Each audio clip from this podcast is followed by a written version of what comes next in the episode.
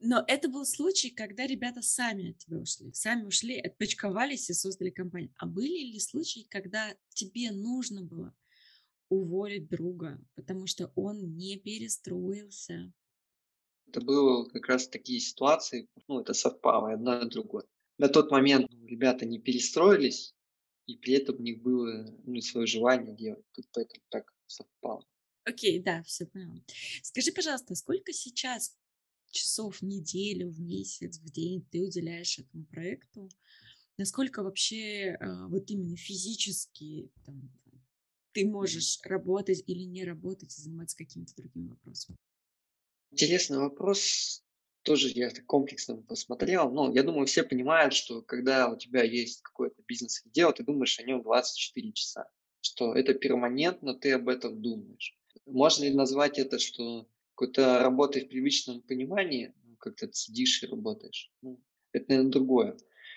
Но это есть. То есть, ну, у меня реально бывает, что я просыпаюсь ночью и понимаю, что я помню, о чем сон был, и что я думал о работе. Это особенно, когда бывают какие-то напряженные моменты, либо идеи, я просыпаюсь и думаю, я думал о вебинаре, да, и такой, блин, ну, чувак, наверное, это странно. Но поэтому это одна часть. Вторая часть, вот тоже это как сравнить с войной, да, и с битвой, которая происходит там на поле. Очень хочется быть э, где-то в передовой, да, и там махать шашкой. Когда ты там, ты не видишь э, всего, что происходит. Ты не видишь всего, что происходит. Там что-то может случиться, и там, условно, у тебя замылятся глаза, или там ты выпадешь. Поэтому самое сложное и долгое, что я отдавал, это было маркетинг. Вот. Мне очень сложно было отдать маркетинг, из своего там операционного участия, операционного управления, потому что, ну, он как нравился, так и нравится в каких-то проявлениях, но я там тоже понял, что я некомпетентен, скорее торможу компанию и процесс. Я работаю сейчас вот на текущий момент э, часов вот активно за компом, вот прямо сейчас, наверное, это ну, часов 6 в день, может 7 в день. Но глобально тоже в моем мироощущении есть такая вещь, как баланс, да, и э, я понимаю, что баланс это не что-то статичное. Если баланс статичен, это как, как что-то мертвое. А это динамическая вещь, которая меняется. Когда ну, мы узнали, что у нас будет ребенок, что родится сын, поговорив с женой и на основе, в том числе, ее запросов, я поменял свой распорядок дня, я начал работать до двух, до трех часов и дальше то есть, заниматься всеми другими вещами, которые есть. Ну, для меня это важная вещь. Я понял, что там, я хочу прийти к тем результатам, к которым я хочу прийти, в том балансе внутреннем, ну, максимально находясь там вот в этих рамках внутренних, которые я для себя сам задал. То есть не работая 10-12 часов в день, я не хочу этого. Я хочу активно работать там 4-5 часов, 6 часов, но не больше. Но при этом прийти к тем результатам, которым я хочу. Ну, это как бы особый квест, потому что ну, это сложно. И если бы рядом были ребята, кто работает 24 на 7 в нашей нише, это было бы еще сложнее. Но, возможно, они есть, да, и поэтому надо быстро бежать, чтобы стоять на месте. Это звучит очень классно, что как раз что вот этот вечный поиск баланса. Здесь, наверное, тогда вопрос, за что ты отвечаешь? То есть вот эти шесть часов, в чем твой фокус, да, твой основной вклад вот на текущий момент. Да, то есть понятно, что вначале все делали все, и как бы, и да, но вот сейчас, когда ты уже отодвинулся по максимуму от операционки, э, что ты реально делаешь дейли, что ты контролируешь ежедневно, чтобы как раз за маленькое количество времени прийти к нужному результату? Правильный вопрос, но нет правильного ответа. Но смотри, у меня работа поменялась в то, чтобы больше думать, чем в то, чтобы больше делать руками, скажу честно. То есть это тоже был определенный момент, который стоило прожить. Этот синдром, который где-то у меня появляется до сих пор, что как будто, знаешь, ты типа ничего не делаешь, руками же ничего не делаешь, и кажется, ну, а чем ты вообще занимаешься? Поэтому у меня такое бывает. Поэтому первое, я оставил себе что-то, что я могу делать руками, какие-то проекты, которые мне просто интересно вести, это знаешь, как ну, какая-то там отдушина или, или мне это нужно для того, чтобы не лезть в операционку, в маркетинг и не мешать ребятам работать. Да, потому что если я не буду чем-то своим заниматься, вот прям руками, И я полезу туда, я полезу туда, соответственно, это все будет мешать, потому что я буду общаться там напрямую с ребятами с маркетинга, задавать им вопросы, это будет не через там руководителя отдела маркетинга, ну, и это никому не будет от этого хорошо. И мне тоже в том числе, и компании тоже в том числе. На текущий момент есть проекты, которые мне нравится разбираться с точки зрения рук. SEO, мне очень нравится SEO, хотя с точки зрения общего результата в обороте компании это вообще ничего, то, что мы занимаемся. Там SEO, я там в этом разбираюсь. Мне интересно это вот на текущий момент. У меня есть вот это внутреннее желание там в чем-то пойти разобраться. Сейчас я погружаюсь в прогревы. Да? Я, я из тех людей, никто первым заходит во что-то, даже не вторым, наверное, там в последний вагон, видимо, прыгает, судя по всему. Но мне интересно, то есть, посмотреть, что за люди, как они мыслят и как они действуют, почему они действуют именно так. Такое любопытство. Внутреннее любопытство, э, связанное со всем. Я сейчас э, условно занимаюсь э, маркетингом англоязычного направления. Тоже там много вопросов к себе возникает, стоит ли этим заниматься или нет. На самом деле я бы описал это так. Я думаю о том, что делать следующим. На текущий момент я участвую в тех моментах, где необходимо переделать какие-то процессы, ну, например, у нас есть контент, который мы там выкладываем в Инстаграм Полины, да, моего партнера. И там ну, сейчас процессы не оптимальны, и возникает много сложностей во взаимопонимании, взаимоотношениях, то есть там нету четкой, понятной работающей структуры, там постоянно какие-то вопросы возникают, там, живые, ну, связанные с общением, с тем, что не выстроено, что один понимает так, другой понимает так, нет общего понимания и так далее. В таких вещах я разбираюсь. Ну и еще э, какие-то проекты, которые будут в ближайшее время реализовываться. То есть думаю о них и занимаюсь ими. Например, то есть мы сейчас с вами говорили о том, что есть большой пласт кондитеров как профессии, в котором мы не сильно представлены и мы сейчас хотим, мы будем делать курс в ближайшее время.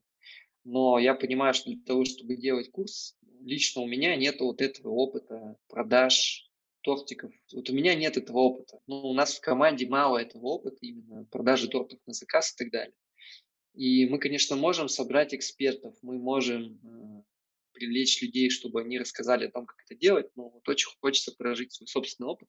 Поэтому мы сейчас там запускаем свои торты на продажу сейчас том числе для того, чтобы я участвовал там, чтобы получить опыт, его как-то преобразовать, и могли это использовать в курсе. Какие-то такие вещи. Слушала тебя и поняла, что, наверное, если суммировать, то ты, по сути, занимаешься всем тем новым и неизведанным, не протоптанными тропинками, а я так понимаю, что команда по большей части занимается тем, что уже есть, а, и, соответственно, работает над тем, чтобы это улучшать. То есть ты такой некий геймченджер, а не раннер ну, не совсем так. То есть мы внутри команды сейчас тоже выстраиваем вот эту постоянную логику тестирования нового и изобретения. И понятно, что мы там это все обсуждаем с э, командой, придумываем тоже. Давай немножко по-другому. Я скорее разрушитель процессов, существующих в компании, а не их созидатель. То есть мне постоянно хочется что-то переделать, либо я вижу, что тут там можно по-другому, иначе, не могу остановиться. Поэтому у нас есть баланс, что там я стремлюсь разрушать, Павел, это там, наш исполнительный директор, он стремится созидать и чтобы все работало, и вот на этом тоже каком-то нашем взаимоотношении мы живем. Если бы он этого не делал, то неизвестно, куда бы мы пришли, где бы мы вообще были. Если бы я не делал, тоже неизвестно, где бы мы были и к чему бы пришли. Поэтому это тоже какой-то такой симбиоз. А у меня родился такой вопрос, э, может быть, то ли философский, то ли какой-то, в общем, такой немножко странный. Я, когда, Артем, тебя слушаю, у меня есть ощущение, что ты, ну, не совсем там, вот как ребята там про какие-то вот деньги, быстро-быстро заработать миллионы, миллиардов, вот э, где бабки, ну-ка там достаньте мне их сюда и положите на стол.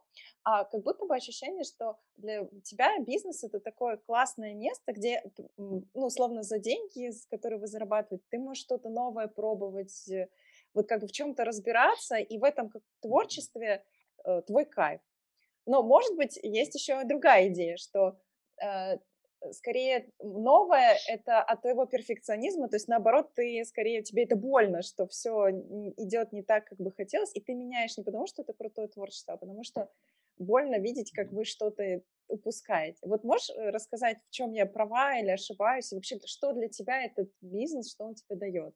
Действительно, я это говорил, сейчас могу раскрыть о том, что у меня есть такая внутренняя черта, что я постоянно вижу, что можно улучшить. Я иду в ресторан, смотрю о том, как официанты обслуживают, то есть как у них это устроено, как они забирают тарелки незаметно. Ну, нет, не знаю, это интересно. Ну, какой-то такой склад ума. Я говорю, что это и плюс, и минус. Минус в том, что я немножко в какой-то степени абьюзер, ну, потому что а вот и если там, внутри команды, то, чему я учусь, я мало хвалю, ну, тому, что есть. Потому что для меня вот есть разрыв в голове, да, о том, что как мне хотелось или как я вижу, что это должно быть. И о том, что есть сейчас. И всегда то, что есть сейчас, оно не соответствует тому моему представлению в голове. Я не беру фактор времени во внимание, что сколько надо времени для того, чтобы это осуществилось. То есть в моей голове это, так, блин, ну, у нас должна быть YouTube-школа. На YouTube-школе должны быть классные видео. Есть YouTube-школы, к примеру, Skyeng, да, который там, ну, для меня, то есть там это YouTube-школа, в котором нет одного лица, нет завязки там, на одного человека. При этом они снимают крутой качественный контент и так далее. Блин, чтобы к этому прийти, это надо попробовать, надо разобраться в этой нише, понять, что снимать, надо найти людей, с кем снимать и так далее, и так далее, и так далее. А все, у меня в голове есть картинка там, как это должно быть. И дальше идет вот эти страдания от того, что это не так. Да? То есть это скорее вещь про мои внутренние страдания. Соответственно, в команде, это сейчас вам кажется, что я такой, знаете, добрый, пушистый, потому что не задаете мне провокационных вопросов, или, ну, или потому что я хочу таким казаться. Но факт в том, что какой на самом деле знают там ребята внутри. И что вот это постоянные вопросы к себе в первую очередь, да, типа, почему я там до сих пор не сделал так, чтобы это было. Они являются двигателем прогресса, но они же являются и тем, что надо как бы учиться. Это надо принять. То есть я в какой-то момент принял себе. Я такой, да, но не но, а и. И я хочу развить другую черту благодарности за то, что есть, и как-то ну, благодарить, чаще хвалить и так далее. Поэтому действительно для меня двигателем является мое видение какого-то результата, которого всегда нету, потому что оно всегда в будущем, и к которому мы постепенно идем. Это одна история. А, если у меня денежные амбиции, у меня есть денежные амбиции, и есть желание иметь оборот там, миллиард долларов. В какой-то момент я думал тоже, размышлял на тему, мои это цели, не мои. Вообще вот это общественно навязанные цели, общественно навязанные там, стереотипы. Вот это все, это то, что мне видится, да, и, ну, всем понимаем. Тачки, тачки, деньги, квартиры, красивая жизнь и так далее. Но, блин, вот не знаю, те, кто пробовал, ну, тоже люди делятся на два типа. Из тех, кто попробовал работать у моря месяц, кому это понравилось, тот, кто понял, блин, ну это же такая жесть, это жара, то есть ты не можешь выйти днем на улицу, то есть ты красиво там на, на телефон. Ты сидишь и работаешь дома под кондером просто с другим видом, там с разницей в поясах, часовых и так далее, и так далее, и так далее. Поэтому история денежная есть, денежная мотивация, стремление. Но для меня тут, знаешь, такая тема, для меня бизнес равняется развитию. И бизнес отражает мое развитие как человека. Вот я поставил такую параллель для себя. С одной стороны, вот мой друг говорит, что нельзя ставить знак равно между собой и своим финансовым результатом и бизнесом. Потому что когда все становится плохо, ты, соответственно, и себя загоняешь в какую-то депрессию и так далее. Я с ним согласен, и это действительно так. Для меня э, наши результаты в бизнесе и мои результаты – это результаты моего развития духовного, моего развития там, как профессионала, там, как управленца, как маркетолога, не знаю, как человека. Как-то так. Еще э, последнее. Я для себя... У меня нет такого работа, не работа вот, в плане отношения там, к этому делу. Для меня это как... Ну, вот есть жизнь, и это часть моей жизни. В этом году тоже я понял, что если я отнесусь к тому, чем мы занимаемся, как какой-то игре и челленджу, то ну, мне сильно веселее, интереснее этим заниматься. Как-то я начал к этому относиться больше так, и ну, стало веселее, интереснее с учетом предыдущего сказанного. Но деньги для меня не являются там типа, первой целью. Ну, иначе я бы пошел и делал там по крипте или по... Что популярно? Запуски. Окей, запуски уже не популярны. Что, что сейчас? Крипта, окей, крипта не популярна, что сейчас? Инвестиции. То есть есть такие ребята, кто идут одни за другим. Но это как бы особый тоже навык. А, ты говорил сегодня про то, что вот вы как-то с Полиной подошли к тому, что надо по-другому общаться. Ну, я сейчас перефразирую, опять же, тоже, может mm-hmm. быть, это мое видение, что вы подошли к какому-то сейчас этапу изменений. Можешь ли mm-hmm. рассказать, вот что это за этап изменений, как вы к нему пришли, как вы там планируете, что вы будете в этот период делать? Я даже не знаю, как, с какой стороны подойти, ты расскажешь, а потом, наверное углубимся. Здесь, наверное, еще мы можем просто добавить, что мы видим, что Полина, например, уехала в США, да, что сначала вы там открыли это, сейчас она уехала в Штаты и там пишет э, ролики с, с кондитером. То есть понятно, что сразу ты понимаешь, что что-то происходит. Мы, мы, мы видим, да, движения какие-то. Вот. Да, и хочется, хочется деталей. Как рождаются слухи. Да. Полина просто поехала в США, и все, и пошли слухи. Давай так, мы, нам хочется сейчас общаться больше вместе и переосмыслять все, что мы сделали. Почему это происходит? Потому что ну, в бизнесе есть этапы развития. Вот сначала мы просто охватывали аудиторию с теми моделями, с которыми получалось вот там первый год, когда в Excel выступали и так далее. То есть, просто все получалось, все было классно. Это была точка роста. Потом была точка роста выходить в другие соцсети из ВК, в Инстаграм, в Ютуб, там, в ТикТок, учиться работать с другим трафиком. Потом была точка роста создавать продуктовую линейку, то есть создавать большое количество продуктов. Каждый новый продукт приносил деньги, ну, не того ли все остальные работают в том числе так, но только мы работаем в одной нише, и человек, покупая один курс, может купить следующий, второй, третий, четвертый, пятый. Но вот на моменте сейчас, то есть эти точки роста, они как исчерпали себя, нужно сделать следующий шаг, то есть надо, ну и в каждом моменте ты переосмысляешь то, что ты сделал, возможно, стоит пересобрать продукт, возможно, надо уйти в другой чек, может быть больше, может быть меньше. Мы запускаем, тестируем маленькие продукты, там дешевые. Надо их делать, не надо их делать, да, там много вопросов. От чего мы хотим вообще? То есть мы шли по какой-то инерции. От чего мы хотим дальше? То есть какие ощущения сейчас? То есть если бизнес – это отражение а, собственника в том числе, то вот как он отражает нас сейчас, а чего ты хочешь, Полина, чего я хочу дальше, что и как мы хотим делать. Как мы хотим пересобрать продукт. Окей, если мы считаем, что там в маркетинге мы сильно давим на какие-то триггеры сейчас, как сделать то же самое там, ну, более экологично. Ну вот какие-то такие вопросы, моменты. Нам хочется синхронизироваться, это все обсудить, обсуждать сейчас и на основе этого рождать перерождать компанию для того, чтобы ну, расти дальше. Потому что на текущий момент именно по курсам, ну и тоже вот мы работаем в нише кондитера. В отличие от нетологии, скэнга и так далее, курсы конечны. То есть невозможно бесконечно. Можно делать бесконечно, но каждый раз это будет высасывание из пальца все больше и больше и больше и больше. Да? То есть ты там сделал курсы по тортам, а давай сейчас по каждому торту еще отдельный курс сделаем да, давай отдельный курс 10 видов медовиков. Ну, ну, как бы, и это меньше и меньше аудитории интересно. Вот, и мы как-то подходим к этому моменту и понимаем, что все, дальше надо пересобирать, делать по-другому, переосмыслять, думать, а что будет там через 2-3 года и где мы должны оказаться. Вот поэтому сейчас процессы у нас такие, происходит желание, исходя из этого. Я говорил, у нас же с Полиной одинаковая черта. Мы постоянно видим что-то, к чему хотим прийти, чего нет сейчас. И этого нет сейчас, и от этого мы с ней, ну не буду говорить за нее, но где-то внутри страдаем. А если говорить там про ее поездку в Америку, она просто поехала в Америку. Тут нет ни, никаких, это никак не взаимосвязано, потому а, что заканчивалась виза.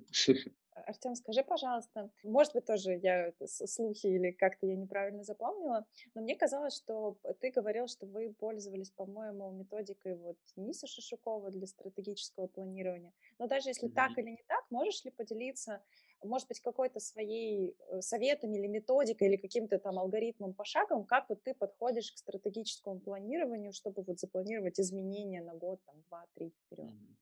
Я тут не буду показателем, потому что у меня с планированием есть вопросики свои внутренние. И поэтому, например, ну, действительно, вот из всего, что я смотрел, больше всего мне понравилась лично методология Дениса Шишкова. Ее можно посмотреть, она есть на ютубчике или в его книжке. Или можно к нему обратиться. То есть раньше планирование выглядело так. Я хочу, чтобы у нас было x2 по году, и, и все. Вот все планирование. И условно мы смотрим, как мы отстаем от X2 по году. Сейчас, то есть мы учимся заранее планировать год, планировать все показатели, сколько нам лидов надо, какой средний чек, какая конверсия, сколько клиентов нам надо для того, чтобы прийти там, к тем результатам, которые мы хотим. В текущий момент не то, чтобы это там получается. Ну или это как следующий этап развития. Поэтому на меня ориентироваться не стоит. Могу сказать про себя, что вот есть два варианта. То есть есть ребята, кто реально планирует на год и потом как-то достигает. Типа вот у нас есть цель, и мы к ней идем. Как мы к ней идем? Как бы по пути решим. И это был мой подход долгое количество времени. Но сейчас я экспериментирую, я вообще такой человек, люблю экспериментировать с собой и со всеми, кто рядом. И поэтому мы сейчас э, решили планировать только на три месяца вперед, потому что тут мы точно понимаем, знаем, что то есть, да, у нас есть план на год, но он скорее как такой э, вещи, которые надо сделать, показатели, к которым надо прийти.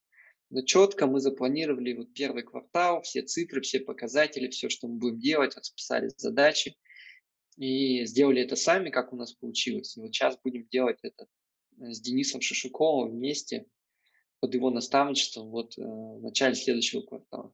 Я не показатель, вот есть два варианта. Планировать в долгую и потом как-то это раскладывать, либо наоборот учиться планировать маленькими шажками, постепенно увеличивая этот промежуток. Сначала месяц, потом квартал, потом год.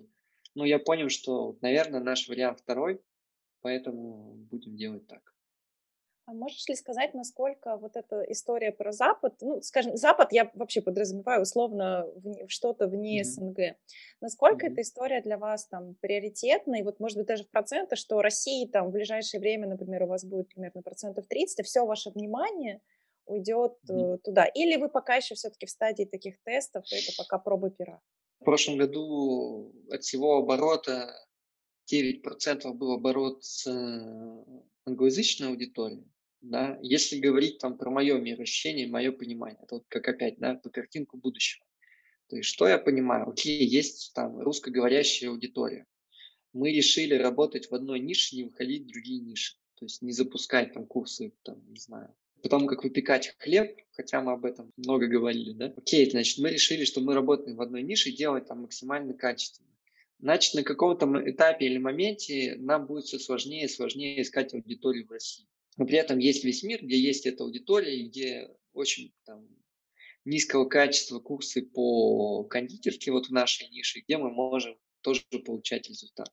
Это как мое видение будущего. И мое видение будущего, конечно, там через 10 лет, я думаю, что доля России будет ну, там, ну, процентов 30, может. Ну, тоже она будет расти внутри России, но вот такая тема. Если говорить про то, как есть сейчас, за прошлый год у нас оборот был 27 миллионов на англоязычном рынке с нормальной, ну, в рублях, 27 миллионов рублей за год мы заработали на англоязычном рынке.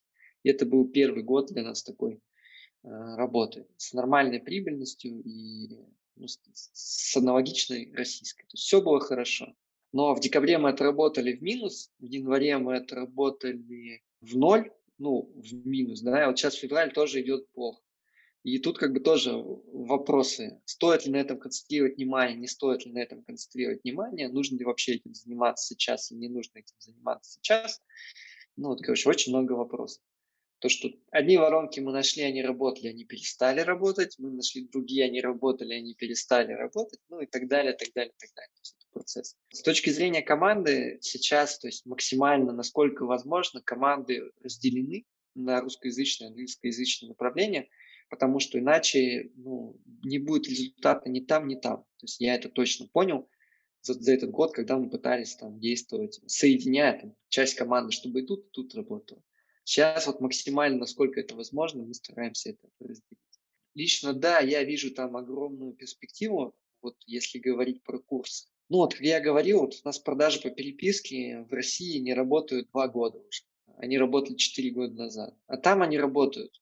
То есть мы по факту взяли наши старые воронки, и они работают. Но те, которые у нас сейчас работают, не работают пока там. Ну, короче, сложно сказать. Да, я вижу большой потенциал, потому что делая там то же самое, то есть у нас есть курсы, у нас есть понимание аудитории, есть понимание, как покупают. И мы видим, что они покупают так же. То есть они после одного курса также покупают следующий. У них популярны те же курсы. Да, остался вопрос, на маркетинге, воронке и как Поэтому глобально я вижу, но сейчас оно где-то около нуля или, возможно, даже в минус. Что сильно всех бесит и идет пока только лишь на моей вере в этот проект. Раз уж ты затронул тему воронок, хочется спросить. Я понимаю, что это сейчас не глубоко в операционке, но вот э, как раз интересно ваша трансформация, потому что на самом деле, опять-таки, я могу, да, смотреть только со стороны. Я видела, что начали, вы начинали с воронки в лоб, а потом сейчас, по сути, вы ушли в некую воронку личного бренда, да, создание некой теплой аудитории и закрытие ее на вебинары и переписки с теплой аудиторией. Во-первых, я хочу честно выразить гигантский восторг и уважение к Полине за тот контент, который она создает, потому что я прям некоторые ролики я реально пересмотрела по 5-7 раз, потому что это настолько медитативно. Это даже не про, это не про сахар для меня, это про какое-то внутреннее успокоение. Насколько вообще вы сейчас а, сфокусировались именно на личном бренде и работаете ли вы прям чисто с холодным трафиком, который никогда нигде не пересекался с вашим, с, с брендом Полины? То есть мы как работали с холодным трафиком, так и работаем. Как это было основным, так это основным и является. То есть мы не ушли в личный бренд, так как мы нацелены на какую-то системную работу и постоянные продажи, то для нас важно уметь работать с холодным трафиком. Мы не сильны в запусках и вот в работе через запуски. Это не наша сильная сторона. Ну и это неестественно по линии. Да, то есть она, это в моем мироощущении, это не то, что с ней сочетается, не то, что является для нее органическим. Ну и для меня тоже, и поэтому как результат их у нас сильно нет. Да, у нас э, этап развития. Сначала мы продавали в лоб, потом у нас основная воронка была с бесплатными уроками, когда люди получали уроки, потом мы их продавали. Потом у нас был вебинар одно время, он работал великолепно и лучше всего. Сейчас работает все, непонятно как. То есть понятно как, но нет чего-то одного, чтобы работало лучше всех, как было раньше. То есть сейчас есть автовебы, они идут как с холодного трафика, так и с теплого. Есть какие-то варианты бесплатных уроков, есть марафоны, есть просто продажи по переписке, да, ну это с теплого трека. Что еще там из воронок есть? Как мы тут мыслим, это тоже не факт, что плюс. Вот если посмотреть на большие компании и крупные, они обычно делают одну воронку, на ней концентрируют все внимание, продают там один, два, три продукта, дорабатывают их постоянно, улучшают, и как бы зарабатывают больше денег. Если смотреть на нас, то мы делаем много воронок, много продуктов. Не факт, что мы делаем это максимально хорошо и качественно. Это у нас работает так. Это работает, почему так идет тоже? Потому что из моего какого-то представления, которое не факт, что является правильным, да, из того, что есть аудитория, 100 человек. Из этой аудитории кто-то пойдет на вебинар, кто-то не любит вебинар. Кому-то нужен просто сайт, с которого он пойдет и купит а кому-то надо пообщаться с менеджером, попереписываться, а кому-то надо с ними созвониться, а кому-то надо сначала приготовить что-то бесплатное и понять, что это рабочая или нет. И просто эта аудитория э, разбирается на сегменты, и это разные сегменты, что тот, кто идет на вебинар, это не тот, кто идет, ну, частично они пересекаются, но там есть там, своя аудитория, которая идет на другую воронку, потому что ей это свойство. И поэтому как захватить все интересы людей с всеми разными воронками и потом привести к покупке курса. Вот. Если говорить про холодную аудиторию, сейчас сложно говорить, насколько холодная аудитория. То есть с точки зрения, вот мы берем кондитеров, окей, начинающих кондитеров и так далее. И те, кто не знаком с Полиной, вообще ни разу ее не видел, ну, если 4 года назад это были все, то сейчас это все равно это какая-то намелькалось уже, ты там увидел, там увидел, в ТикТоке увидел, в Инсте увидел, на Ютубе, может, увидел, может, реклама тебя догнала, может, там посмотрел какое-то интервью и где-то увидел Полину. Вот, поэтому оно так, как 25-й кадр, где-то, где-то, где-то, где-то видел, поэтому сложно назвать ее супер холодной аудиторией. Но если говорить глобально, то есть понимание, что сейчас надо систематизировать воронки, чтобы не отличались.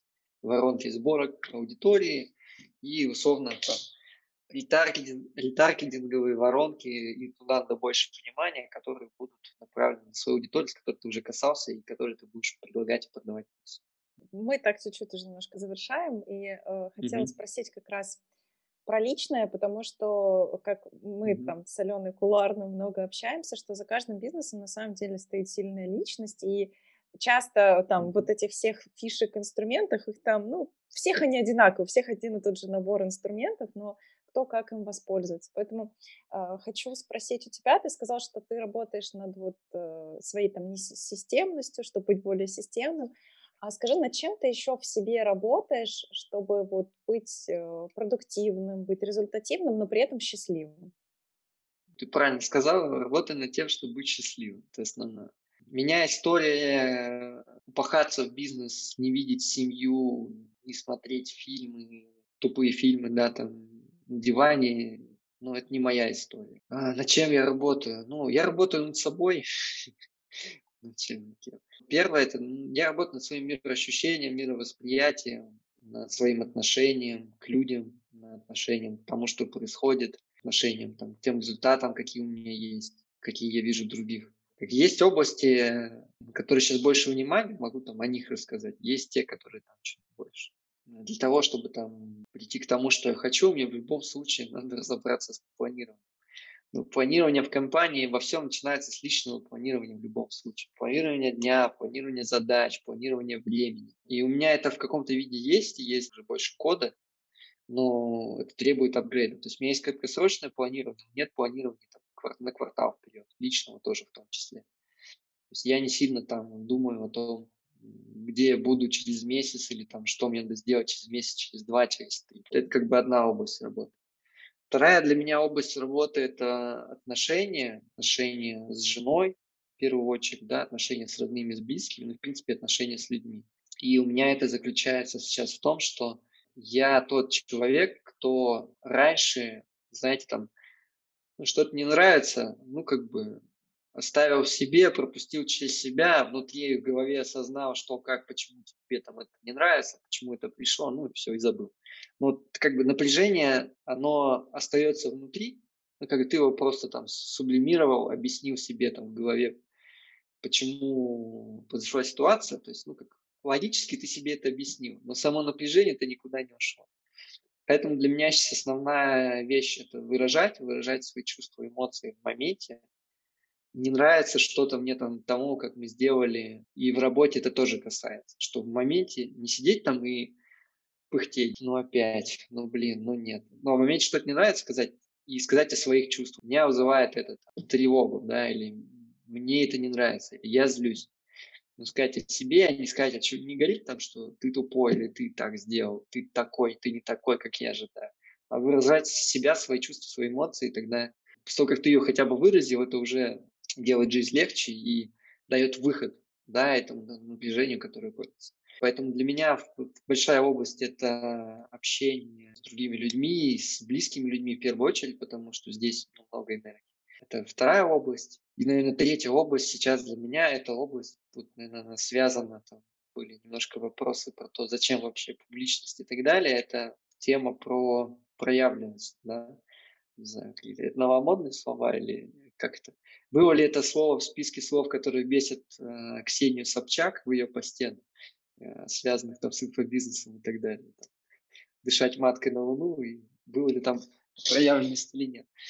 Ну, то есть это, вот во мне это есть, есть желание делиться, есть желание какой-то публичности. Дальше варианта два. То есть либо я это в себе признаю и иду к этому, либо я это не признаю, снова там запихиваю в себя, коплю напряжение, которое потом где-то как-то боком вынесет.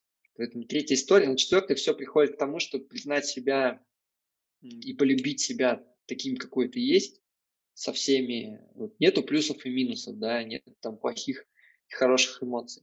Это все кирпичики, из которых там, ну, там, я состою. И убрав кирпичик злости, к примеру, да, и там не проявляя ее в жизни, ни к чему хорошему это не приведет. Поэтому те черты, какие у меня есть, они делают меня тем человеком, который я есть. И я учусь любить себя таким и проявлять сильные стороны и заниматься тем, что мне больше нравится, не заниматься тем, что мне не нравится, либо если я вижу, что я этим не занимаюсь, что мне не нравится, но тут есть большая область для проработки, осознавать это и идти в это. Но как бы я не идеален, это надо понимать. На самом деле классно. Мне тоже кажется, что проявленность и это такое какое-то трендовое слово прошлого года. Но классно, что ты об этом говоришь и именно над этим работаешь. Я думаю, что ну, лично у меня это очень откликается. Я думаю, что очень многих те, кто будет слушать тоже.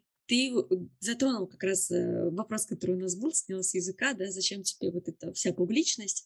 Но здесь тогда вопрос, наверное, в другом. Вот ты уже тоже сегодня об этом упоминал, э, что вот эта публичность иногда выходит боком. И вот это даже проявленность, она же тоже же выходит, то, что ты говорил, да, налог на известность, это не важно, можно быть известным на миллион человек, а можно быть известным на пару тысяч в узкой тусовке.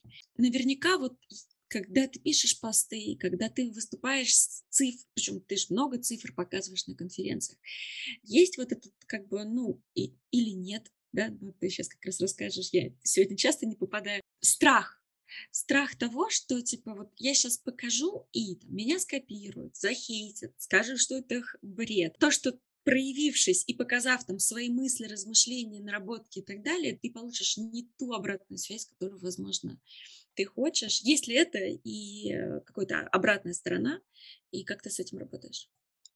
Да, я действительно пытаюсь делиться тем, что работает сейчас, а не работало там условно 10 лет назад. И это как бы ну, создает в том числе и какие-то там сложности, ну, может создавать, да. Но я просто верю в ту историю, что больше плюсов, чем минусов. То есть я благодаря этому познакомился с огромным количеством людей, обменялся огромным количеством мнений, узнал кучу интересных вещей, которые, ну, я думаю, повлияли на наш рост больше, чем каких-то минусов.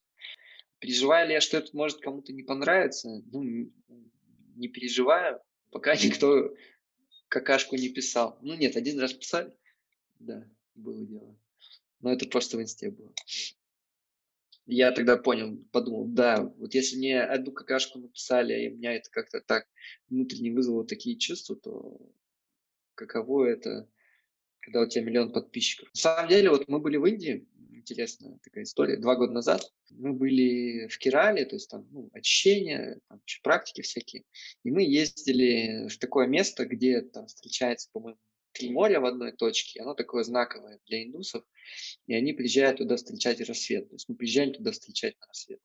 А там собирается такая аудитория, приезжает в это место, ну, люди из деревень, там, да, не из больших городов, для которых белый человек – это, ну, с ним надо сфоткаться, да. И вот мы приезжаем туда группой, и каждый, там условно, их тысячи, там, десятки тысяч, то есть там огромное количество людей реально, там, каждый, они приезжают встречать рассвет, там надо окунуться, ну, это так, такой ритуал, и энергетически заряженное место. И каждый хочет с тобой сфотаться. И хочешь не хочешь, ты как бы проживаешь вот эту вот немножко жизнь э, вот этого там условно знаменитого человека.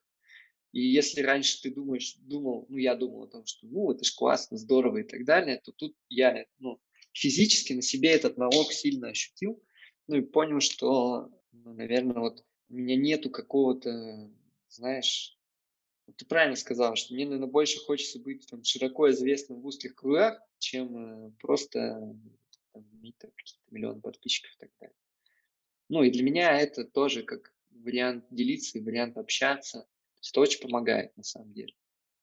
То есть благодаря тому вот этим выступлениям познакомился там, с удивительными ребятами и с теми, кто выходит на английский рынок, в том числе и работает, и обменивался мыслями, идеями с вами тоже. Я не могу не задать этот вопрос, хотя бы сейчас уже скоро будем блиц. А, можешь рассказать про Индию, как ты к этому пришел, почему вы ездите, что тебе это дает там? Может быть, ну, кто-то, кому-то это интересно, допустим, как часто можно ездить, как-то надо к этому готовиться. Ну, у меня все просто, то есть я нашел человека, кто ну, мне как является моим духовным учителем, можно так, из, из словаря Ксении Собчак. Э, значит, это психолог с большим стажем, который работает с отношениями между людьми, с отношениями с родом, расстановки по Хеллингеру и всякие такие штуки. И два года назад у нас был запрос на отношения с женой, ну, как на улучшение отношений в нашей семье. И, собственно говоря, мы поехали к ней было, были практики в Индии, было две недели практики, плюс это было там же панчкарма, по-моему, называется, то есть это очищение, да, и там массажи, очищение, замасление организма. Вот, это, это тогда и произошло. И тогда же мы ездили по храмам и смотрели. То есть я ехал туда не в Индию посмотреть к, конкретно э, к Ирине Блонской, ее зовут Ирина Блонская. Может, кому-то будет интересно. И сейчас тоже вот мы ездили тоже в этом году, несмотря на все ковиды, на все пандемии, туда мы порвались с маленьким ребенком, и тоже работали над отношением, ну, отношением к себе, отношением к жизни, отношением, отношением к окружающим, отношением там, к родным близким, и не только к этому. Любовь к себе проявление, можно так сказать. Я люблю всякие такие штуки. Для меня это, знаете, это вот как спрашивают, и я считаю, что вот есть подсознательное в голове, до которого невозможно достучаться логикой. Как бы я ни сидел, не думал или там, читал какие-то книги, я не могу достучаться там, до своего подсознательного, каких-то мыслей, идей, размышлений и так далее. Дальше есть разные инструменты, которые тебе позволяют пообщаться с твоим подсознанием. У кого-то это астрология, у кого-то это там, расстановки по Хеллингеру, у кого-то это Таро, у кого-то, что там еще может быть, ну, какие-то медитации, йога, не есть а, или молчать какое-то количество дней. Ну, и для меня это просто как переводчики из твоего подсознания, это как ты взял словарик и смотришь, этот словарь переводит с твоего подсознательного на как бы твой язык, который ты понимаешь. Ага, значит, астрология нет, это, это англо-индийский словарь. Ага, значит, расстановки. О, вот это подходит, да, это переводит на мой язык и так далее. Просто подобрать ключик, перевод слов, которые нужны. Мое ощущение такое. Я тут э, всеми руками за поддержку. Ну, собственно, поэтому у меня такой вопрос родился. Я сама за, за, за копание внутри э, своей головы с помощью разных методов, кому какой подходит. Э, в топик мы тоже были на Квоше, познакомились там с девушкой-астрологом, и вот как раз э, шли с ней и разговаривали, и как раз пытались изучить ее метод, и вот пришли к тому, что у каждого свой вот метод э, мягкого, мягкой работы с подсознанием. А, ну что, мы подобрались к нашему блицу. Блиц такие короткие вопросы с короткими, такими обычно четкими ответами, структурированные. И mm-hmm. первый вопрос, поделись, пожалуйста, а, топом книг или топом курсов, которые ты проходил за последнее время и который прям можешь вот рекомендацион твой на, на них повесить. Я вот понял по книгам. Сейчас я мало читаю бизнес-литературы. Для меня, я считаю, очень важной для понимания бизнеса книга Оскара Хартмана «Просто делай, делай просто». Это вообще для меня топчик. Это книга номер один. То есть там простым языком написано о том, что, условно, для того, чтобы был результат, Возьмем, опросим 100 миллиардеров, они 100 скажут разные вещи. Единственное, что их объединяет, это большое количество действий, которые они совершали. Ну и вокруг этого. Очень крутая. Второе, для меня действительно важная книга – это «Как привести дела в порядок». Это книга по планированию как раз. Это переход к системе планирования, которая учитывает и то, что надо мусор выложить, и то, что надо по работе сделать, и то, что надо книги прочитать, ну, не надо почту, с кем встретиться. То есть это такая универсальная система, потому что ну, наш мозг, он не делит на то, что есть задача в голове, они одинаковые, что мусор ты забыл вынести, что там сделал какой-то проект по работе. И они занимают там определенную оперативную память в голове. Чтобы это все не забывать, вот для меня это такое было открытие, методология, которая позволяет это все использовать. Методология называется э, GTD, Get Things Done. То есть, ну, на русский «Как привести дела в порядок» книга. Э, ну, наверное, скажу какой-нибудь фильм, сейчас. Может быть, курс? Может быть, ты что-то из э, онлайн-школ Про прогревы, интересно, да. Ты сказала, что ты изучаешь прогревы, где, как, у mm-hmm. кого, явки, пароли. Ну, я просто подписался на 40 человек, которые делают прогревы, и у меня сейчас вся лента из людей, которых я не знаю. Я с утра смотрю, как они завтракают. 40 завтраков, могу выбирать завтрак. Ну, на самом деле интересно, нашел интересных людей. Давай так скажу, вот из фильмов, из интересных. Сейчас я смотрю фильмы, но тоже это у Ксении Собчак я услышал про Оша. Wild Wild, Дикая-дикая страна называется. Ну, и их нету в России, надо искать. Ну, как-то так, по-моему. И еще вот сейчас я смотрел фильм про йога на Netflix. Короче, мне интересно, как э, создаются системы, то есть, условно, как работает религия как люди из того, что они были хорошими, создают какую-то там большую систему резонансную, к чему это приводит. Как власть влияет на людей, что вот у него стало больше и больше и больше власти, и он, ну, катушка сошла с ума, и к чему это приводит. На Netflix есть сериал, не сериал, а фильм, тоже документальный, горячую йогу. Я не вспомню название сейчас. Могу потом прислать, если надо будет.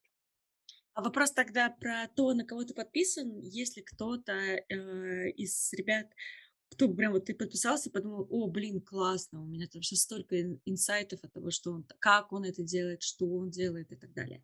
Потому что, ну, что не все 40, наверное, тебе прям зашли. Ну, смотри, я вот точно понял такую вещь про соцсети, что соцсети работают по такому принципу все, что тебе показывается только то, что тебе интересно. Соответственно, вот я был в Инстаграме там два года погружен э, и видел только то, что с кем я общаюсь, те, кого я знаю, э, и, как знаешь, типа, как бабушка на скамейке, у которой образ жизни сформирован, она знает всех соседей, кто мимо проходит, и почему это тварь, а это шлюха, а это хороший человек, э, а это мамин сыночек, да. И я осознанно понял, что я нахожусь в какой-то своей банке, из которой пора вылазить, и подписался на людей, начал подписываться одного на другого, на третьего, на четвертого, чтобы создать другой круг понимания того, что происходит. Поэтому я понял, что это очень важная вещь, под задачу искать людей, там, там подписываться, чтобы следить, как они мыслят. Из того, что мне нравится, мне очень понравился Ян, фамилию Сташкевич, по-моему, не соврать организатор конференции там, по инсте, который я знать не знал, оказывается, самая большая конференция была. Я вообще не знал этих людей, они какие-то там тоже в своей тусовке все их знают. Я думал, в каком мире я живу, то есть, да, там, если я не знаю людей, кто вокруг там онлайн-школы или это занимается. Вот, то есть мне понравилась там его креативность, его образ мышления, то, как он действует. То есть я использую соцсети под задачи, я скажу так честно. То есть есть у меня задачи, я там подписываюсь на людей. Нет такого, что я там подписан на всех знакомых своих и слежу за их жизнью. Наверное, его не знаю, кого еще. А еще мне нравится казахский миллиардер Маргуан э, Сисимбаев, по-моему, фамилия такой очень глубокий человек, и на Ютубе у него классные видео. Наш третий вопрос Блица — это какой у тебя инсайт был за последнее время про рынок, про нишу, про ну, что-то такое про онлайн-образование, но вообще в любой сфере, что тебя прям вообще вот прям перевернуло, может быть, твое мнение об этом, да, или заставило тебя действовать как-то по-другому? Я знаю, что понимаю все больше и больше. Вот когда четыре года назад люди смотрели на э, иностранных экспертов англоязычных по маркетингу и так далее, где там они там рассказывают о воронках и так далее. Или вот, знаете, когда пришло БМ и Дашки в СОСе, по-моему, сделали вот эти 30 лет преимущества, или как так это называлось, воронка, не знаю, видели, не видели, там 10 лет преимущества, что-то типа такого. Я понимал, что это все абсолютно неприменимо, ну, применимо, но не до конца в российских реалиях. Почему? Потому что у них нет возможности слать рассылки через мессенджер, да, ну, бесплатно. У нас это можем делать бесплатно. У нас супер развитая инста, там она не так сильно развита, то есть там люди не так активно ей пользуются и так далее, так далее, так далее.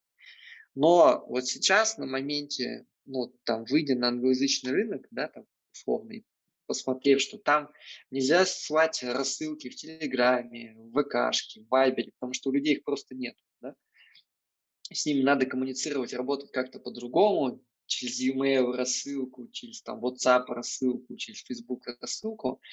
И учитывая то, как там вырос трафик за последний год, там с пандемией, ну, за два года, насколько дороже все стало, я понимаю, что сейчас прикольно смотреть на то, что как бы рассказывали на англоязычном рынке года четыре назад. Даже не то, что там сейчас рассказывают, а вот условно прошлое потому что их прошлое – это наше ближайшее будущее. Все придет к тому, что на перспективе там, 3-5 лет, что мы будем платить за рассылку в ВК, за рассылку в Телеграме, так или иначе, за рассылку в Вайбере, да, и то, что то, что работает сейчас, оно будет работать хуже.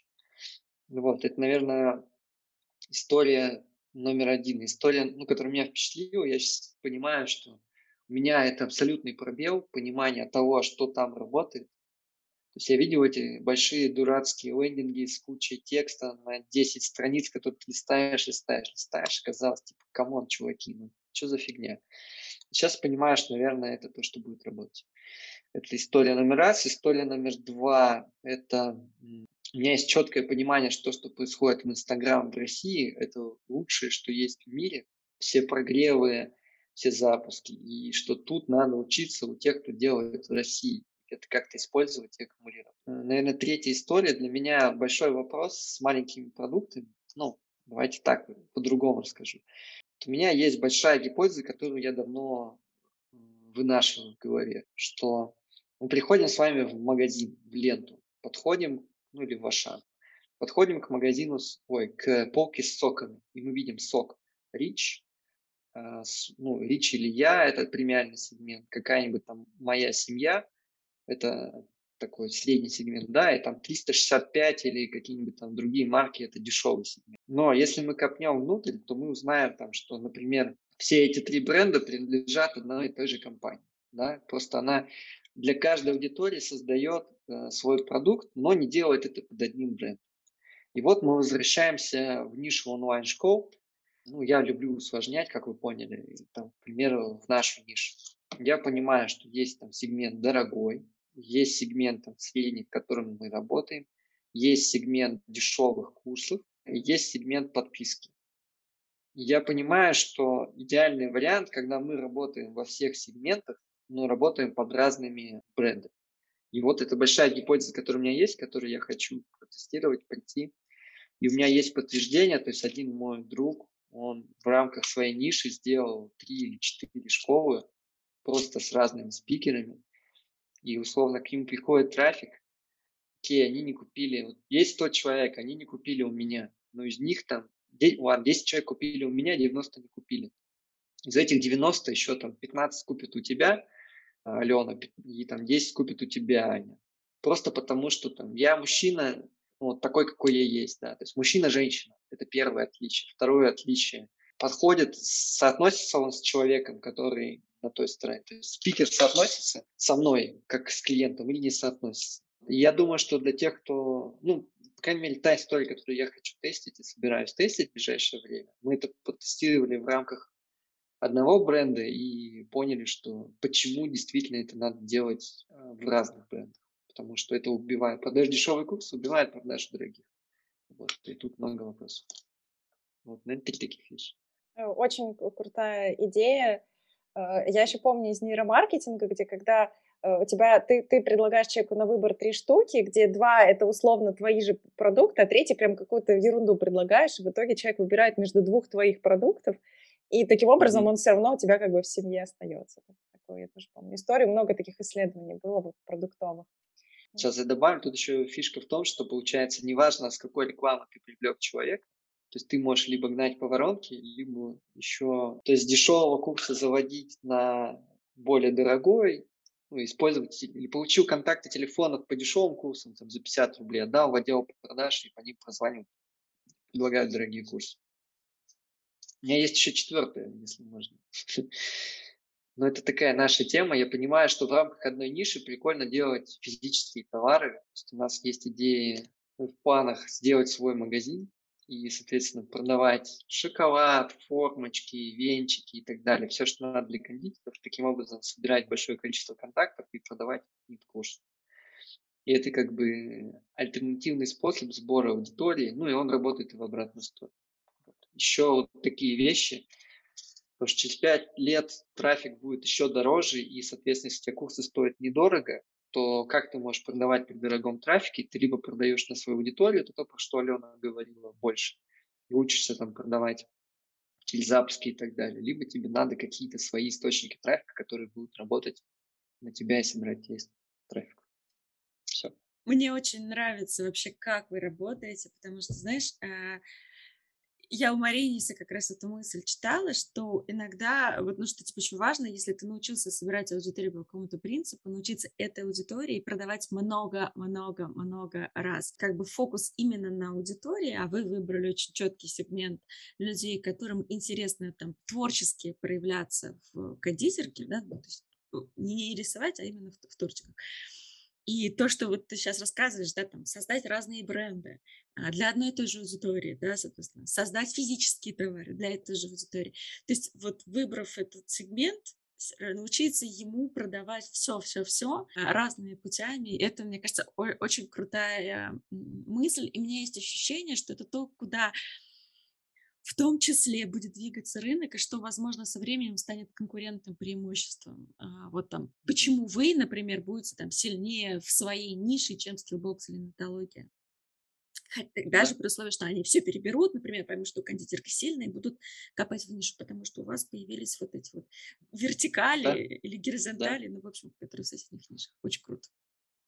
Я еще помню, ко мне как-то обращались ребята, они привозили тейпы, по-моему, из Кореи, и они говорят, Ань, нам надо сделать курс, чтобы они продавались лучше, чтобы люди понимали, как им пользоваться. Здесь, конечно, тоже и в обратную сторону это тоже круто работает.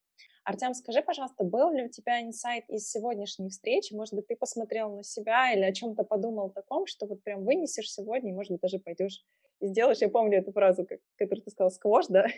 Э, послушал, а что я из этого возьму и сделаю? Есть ли что-то из сегодняшней встречи? Ну, я понимаю, что такие встречи не позволяют структурировать свои мысли в голове. То есть нет же такого, что я сижу дома, подхожу к зеркалу, начинаю сам с собой разговаривать и рассуждать. Сам себе вопросы задаю, сам себе отвечаю. Поэтому не часто это удается проговорить именно, да, написать это другое. Что для себя вынес? Что пойду делать? Ну, пойду делать то, наверное, о чем так много говорю. пойду делать суббренд на более дешевую аудиторию и по другой бизнес-модели. То есть будет подписка на тортики, который пока мало у кого есть, отдельным брендом будем так привлекать аудиторию. Ну, на себя тоже посмотрел, понял, что еще работать и работать.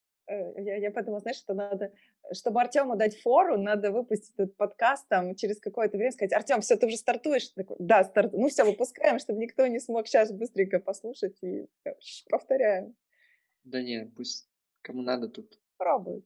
Ну, я хочу сказать тебе большое спасибо за разговор. Он у нас получился достаточно длинным, но мы специально не, не форсировали события, потому что мы как раз, когда с Аней э, готовились к нему и обсуждали вопросы, мы поняли, что если обычно мы хотим больше задавать вопросы, знаешь, типа воронки, маркетинг, продажи, как у вас отделы, кто фокус и так далее, ну, знаешь, такие прям, э, как это, то, что хард-скиллы, да, что называется. А с тобой нам хотелось как раз больше раскрыть тебя как личность. Не знаю, насколько у нас это получилось. Я буду рада, если ребята там нам в Телеграме потом в, ну, в комментариях расскажут, так это получилось или нет. Потому что а, я давно наблюдаю за тобой, а, и мне нравится именно твой стиль мышления, мне кажется, он какой-то очень отличный от того, что я обычно встречаю, и поэтому хотелось именно через э, вопросы попробовать себя как персоналию раскрыть. И, в общем, спасибо тебе большое за то, что ты нам, а, как мне кажется, дал возможность э, поговорить открыто и честно а, про то, что есть. Э, очень много классных инсайтов для меня сегодня было, и разговор получился очень такой, ну, комфортный. Да, спасибо большое, что позвали, было очень интересно я тоже присоединяюсь. Э, тот разговор, который не хочется заканчивать, постоянно какие-то вопросы. Я такая, блин, мы уже мучаем Артема уже столько времени. Нет, еще вопросы, еще вопросы. Спасибо тебе большое. Э, вот мне кажется, такие разговоры меняют жизни людей. Не побоюсь этой пафосной фразы. Мою точно. Спасибо тебе большое. Все, ребята, пока-пока. Спасибо, пока-пока.